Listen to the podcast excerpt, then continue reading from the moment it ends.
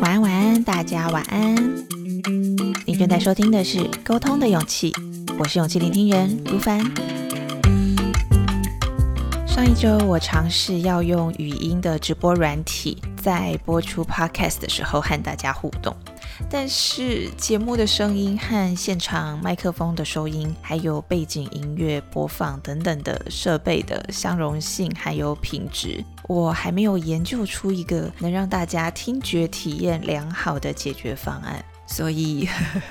请大家先维持现况，继续在这个 podcast 的频道里锁定和收听节目。等我研究出效果更好的语音直播的进行方式，一定会在节目里第一时间的和大家分享。大家就继续的收听节目，才不会错过哟。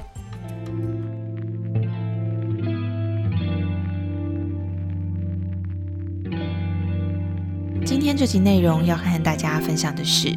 曾经啊有同学很沮丧的跟我说：“。”和人聊天找话题好难，聊没几句就很容易据点了。我就问问这个同学啦，那他都找了什么样的话题呢？同学就说啊，啊我就问对方平常的兴趣是什么啊，有没有喜欢吃的东西啊，有没有推荐的电影啊之类的。我真的很努力在找话题。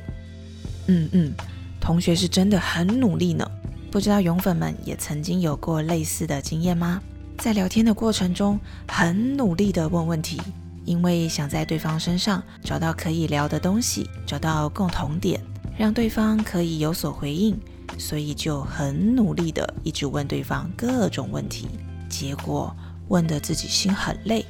对方也没有什么回应。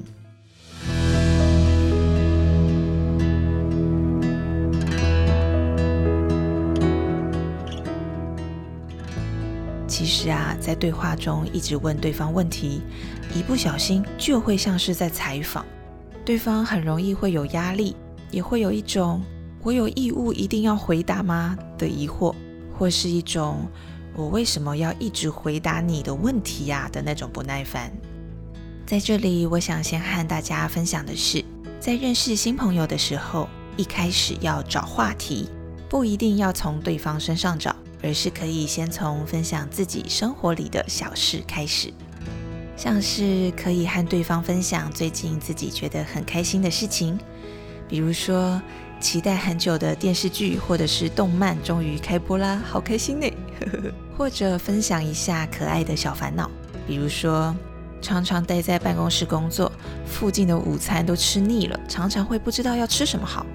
或者是自己最近正在尝试的一些改变。比如说，正想要挑战一种新的运动，或是以前不吃辣，但最近爱上麻辣锅等等。先丢出一些自己的生活经验，分享具有生活感的话题，能帮助引起对方的好奇，或是让他想到自己也曾有过类似的经验，就也愿意一点一点的分享自己，参与对话，让聊天有来有往。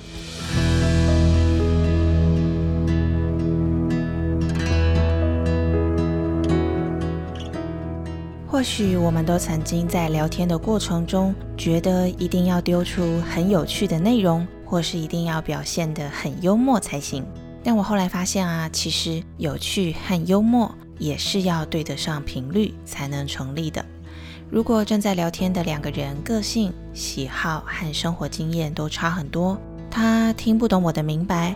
我看不到他的重点，就算再怎么努力的表演有趣和幽默。对方也不一定能接得住，这样的聊天不但不能拉近距离，反而会聊到有点厌世。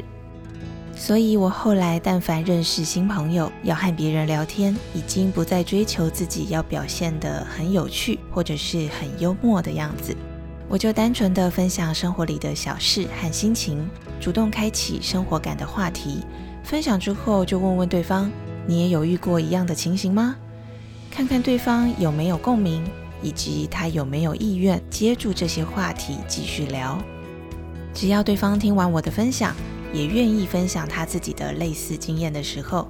这段聊天对双方来说都是自然和轻松的。而一旦有来有往，我们在聊天的过程中就正在酝酿熟悉感。下次见面的时候，就更不用再费力的破冰了。正在收听节目的你，也曾经在聊天的过程中苦思不到要怎么开话题吗？或者或者，你曾经在聊天的过程中，因为对方一连串问了太多的问题而觉得有压力，想要翻白眼呢？无论你遇到哪一种聊天的窘境，都欢迎投稿或是用 Instagram 发送讯息给我，和我分享你的故事和心情。我是勇气聆听人如凡，让我们在空中陪伴彼此，累积勇气和信心，聊出一朵花的美丽，成为更喜欢的自己。祝福大家迎接新的一周，拥有好心情。我们下期见喽，拜拜。